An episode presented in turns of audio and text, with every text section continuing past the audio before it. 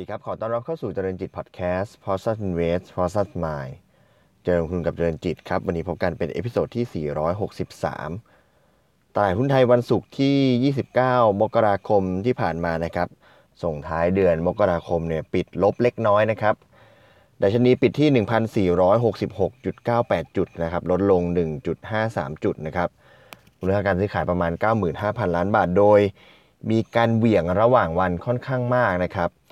จากดัชนีปิด 4 1466.98 เนี่ย ถ้าตีว่า 1467 เนี่ย ระหว่างวันเนี่ยมีลงไปถึง 1455 นะครับ แล้วก็มีขึ้นไปสูงสุดถึง 1478 นะครับ แต่ว่าสุดท้ายปิดที่ 1467 สูงสุดกับต่ำสุดห่างกันถึง 23 จุดนะครับ ก็ถือว่าค่อนข้างเหวี่ยงเลยทีเดียวนะครับ แล้วก็ทำให้เดือนมกราคมเนี่ยช่วงปลายเดือนเนี่ยก็ทำให้ดัชนีเนี่ยภาพของดัชนีออกมาไม่ค่อยสวยเลยครับ ระหว่าง ตอนตั้งแต่เราเปิดปีใหม่มานะครับ ช่วงต้นปีเรามีการตัวหุ้นเองมีการปรับตัวตลาดหุ้นก็ปรับตัวขึ้นแรงนะครับ ประเด็นเรื่องของคาดหวังเรื่องของวัคซีนเรื่องของเศรษฐกิจที่จะ recovery เรื่องของการเก็งกำไรเรื่องของการประธานาธิบดีคนใหม่ของสหรัฐคุณโจไบเดนนะครับมีการเก็งกำไรหลายประเด็นนะครับ จนสุดท้ายเนี่ยปลายปลายเดือนเนี่ยก็มีการขึ้นไปสูงสุดระหว่างเดือนเนี่ย1,560 จุดนะครับ แต่ว่าลงมาปิดเหลือแค่ 1,467 จุดนะครับ แล้วก็ตลาดบ้านเราเองแม้ว่าจะปิดลบแค่ระดับ 1.53 จุดนะครับ แต่ว่าถ้ามองไปทางฝั่งสหรัฐนะครับ หุ้นดัชนีถ้าเราดูดัชนีดาวโจนส์เป็นหลักเนี่ยลบ 600 มา แล้วก็รีบาวขึ้น 600 แล้วเมื่อวันศุกร์ที่ผ่านมาปรับตัวลดลงอีก 620 จุดอีกแล้วนะครับในความกังวลของตัวตลาดสหรัฐก็คืออมันมีเรื่องของตัวหุ้นนะครับหุ้นปั่นถ้าถ้า จะไปพูดว่าหุ้นปั่นไม่ได้ ต้องบอกว่าหุ้นเก่งกำไรที่นักลงทุนเนี่ยรายย่อยเขาเข้ามาพูดถึงกันนะครับ ถ้าหลายท่านติดตามข่าวอาจจะได้ยินตัวหุ้น GameStop นะครับ ซึ่งเป็นภาพของนักทุนรายย่อยนะครับ นักลงทุนรายย่อยเนี่ย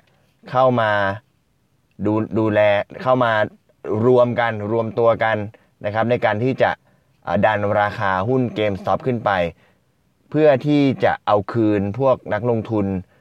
ใน Wall Street ที่เป็นลักษณะของกองทุนหรือว่า hedge fund ที่มีการ short หุ้นตัวนี้นะครับก็จะดันราคาเพื่อให้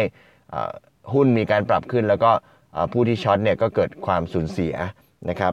ตรงนี้เนี่ยก็ทำให้ตัวตลาดหุ้นตัวนักลงทุนต่างๆ มีความกังวล เพราะว่า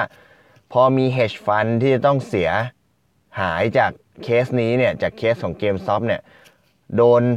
ช็อตหุ้นไว้ แต่ว่าราคาหุ้นมีการปรับตัวขึ้นทำให้ต้องตัดขาดทุนทำให้ต้องสูญเสียผลตอบแทนนะครับ ก็กลัวว่า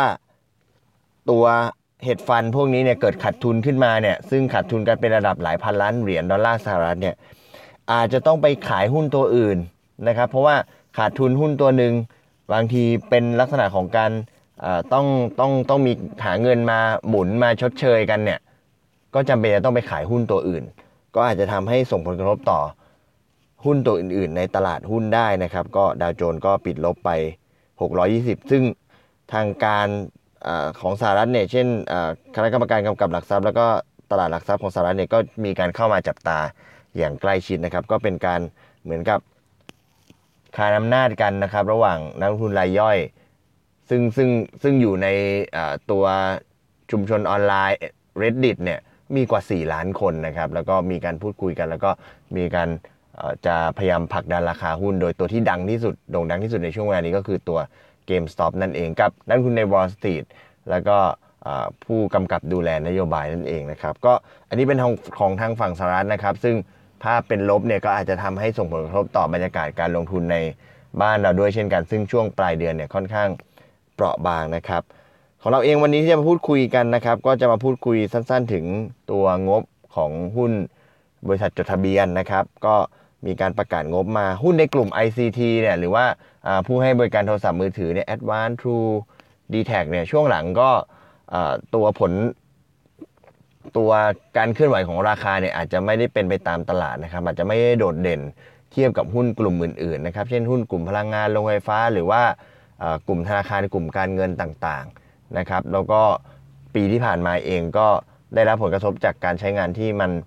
ลดลงพอสมควร เป็นยังไงเดี๋ยววันนี้เรามาพูดถึง d t แท d t แทก็ส่วนมากก็มักจะประกาศงบเป็นตัวแรก ๆ ในกลุ่ม จริงๆ ก็คือต้องพูดว่าในกลุ่มของบริษัทจดทะเบียน แล้วก็ในกลุ่มของหุ้นผู้ให้บริการโทรศัพท์มือถือเนี่ยดีแท็เขาเป็นผู้ที่มีการรายงานงบค่อนข้างเร็วอยู่แล้วนะครับ ตัว d t แทในปี 2563 ที่ผ่านมานะครับ d t แทมีการประกาศงบปี แต่ว่าก่อนที่จะไปฟังงบเต็มปีเนี่ยลองดูตัวไตรมาส 4 ก่อนก็จะพบว่างบก็ไม่ค่อยสวยเหมือนกันนะครับ ไตรมาส 4 ของ d t แทเนี่ยมีกำไรนะครับ 281 ล้านบาทนะครับลดลง 80%เมื่อเทียบกับไตรมาส 3 ปี 63 แล้วก็ลดลง 64%เมื่อเทียบกับไตรมาส 4 ปี 62 นะครับ ตัวเลข งบก็ออกมาไม่ค่อยดีเท่าไหร่นะครับสำหรับตัวไตรมาส4นะครับแล้วก็ถ้าพูดถึงภาพเต็มปีของตัว d t แทนะครับรายได้ในปี 63เนี่ยอยู่ 78,800 ล้านบาทเนี่ยก็ลดลงประมาณสัก 3%จากปีที่แล้วนะครับ ก็มาจากเรื่องของไม่จะเป็นเรื่องของอการดำเนินงานหลักที่ได้รับผลกระทบจากเรื่องของโควิดนะครับ พวกซิมเติมเงินซิม ต่างประเทศซิมผู้ซิมนักท่องเที่ยวอันนี้ก็ได้รับผลกระทบนะครับรวมถึงค่าบริการเกี่ยวกับพวกการโทรทางการโรมมิ่งนะครับก็มีการเราก็เห็นว่ามีการงดการเดินทางมาตั้งแต่ไตรมาสสเป็นต้นมาก็ได้รับผลกระทบสุดรวมถึงเรื่องของการจำหน่ายเครื่องและก็อุปกรณ์ด้วยนะครับ เพราะว่ามีการปิดร้านในช่วงไตรมาสสนะครับ ส่วนเรื่องของค่าใช้จ่ายเองก็ทรงตัว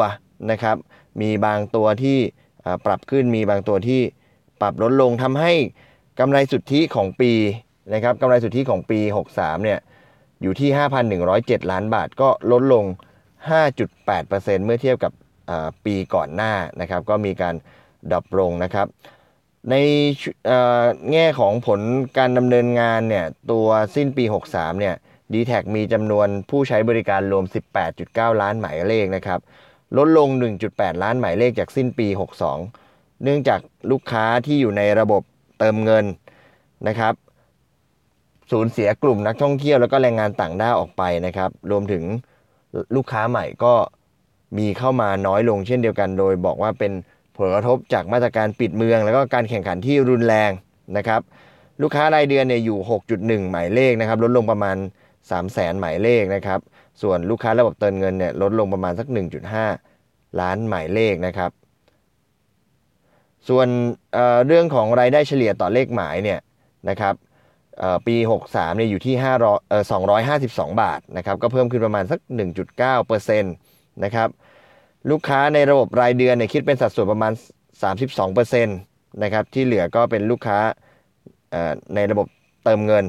นะครับสิ้นปี 63เนี่ยรายได้เฉลี่ยต่อหมายเลขของลูกค้ารายเดือนอยู่ที่ 518แสน518 บาท ก็เพิ่มขึ้นประมาณ 0.6%นะครับส่วนลูกค้าระดับเติมแบบเติมเงินเนี่ยระบบเติมเงินเนี่ยมีรายได้ต่อหมายเลขเนี่ยลดลง 6.4%มาอยู่ที่ 128 บาท ก็มองว่าเป็นผลจากการระมัดระวังการใช้จ่ายของลูกค้านะครับในส่วนของ การใช้จ่ายบนการใช้จ่ายการใช้งานบนเครือข่าย 4G 2,300 เมกะเฮิรตนะครับ ซึ่ง d t แทเนี่ยร่วมมือกับ TOT เนี่ยยังคงเพิ่มขึ้นนะครับ จากการปรับเปลี่ยนพฤติกรรมของผู้บริโภค จากการใช้ชีวิตแบบ New Normal นะครับ แล้วก็มาตรการปิดประเทศนะครับจำนวนสถานีฐานของเครือข่าย 2,300 เมกะเฮิรตเนี่ยอยู่ที่ 2,400 สถานีฐานก็เพิ่มขึ้นประมาณ 3,000 สถานีนะครับ โดยผู้ใช้งานบนระบบ 4G เนี่ยอยู่ที่ 12.2 หมายเลขก็คิดเป็นสัดส่วนสักประมาณ 64%นะครับขณะที่จำนวนเครื่องโทรศัพท์ แล้วก็การใช้งานจำนวนเครื่องโทรศัพท์ แล้วก็จำนวนสมาร์ทโฟนเนี่ยก็ก็อยู่ที่ระดับ 83 แล้วก็ 87.5%ของฐานลูกค้าเป็นหลักนะครับ ในปี 2564 นะครับ แนวโน้มปี 2564 เนี่ยก็คาดว่าจะอยู่ใน ระดับเดียวกับปี 63 นะครับ โดยอาจจะมีการลดลงในอัตราเลขหลักเดียวนะครับ ก็คือคือก็ยังมองปี 64 เนี่ยอาจจะยังไม่ค่อยดีเท่าไหร่นะครับ อาจจะอยู่ในระดับทรงตัว ส่วน EBITDA เนี่ยก็จะลดลงเล็กน้อยเช่นเดียวกันนะครับ EBITDA ในปี 2563 ที่ผ่านมานี่อยู่ที่ระดับ 30,000 ล้านบาทนะครับ ก็เอ่อเป็นตัวเลขที่ ที่ทรงตัวเช่นเดียวกันจากปีก่อนหน้า แล้วก็ถ้าเกิดดูคาดการณ์ปี 64 เนี่ยก็จะคาดว่าจะทรงตัวเช่นเดียวกันสำหรับตัว d t แทนะครับ d t แทเนี่ยหลังจากมีการประกาศงบมาเรียบร้อยแล้วเนี่ยปรากฏว่ามีตัวเลขที่น่าสนใจก็คือว่ามีการประกาศจ่ายปันผลด้วยนะครับ โดยมีการประกาศจ่ายปันผล 2 บาท 12 สตางค์ต่อหุ้นนะครับ โดยจะขึ้น XD ในวันที่ 11 กุมภาพันธ์แล้วก็จะจ่ายให้กับผู้ถือหุ้นเนี่ยในวันที่ 20 เมษายนนะครับ ทีนี้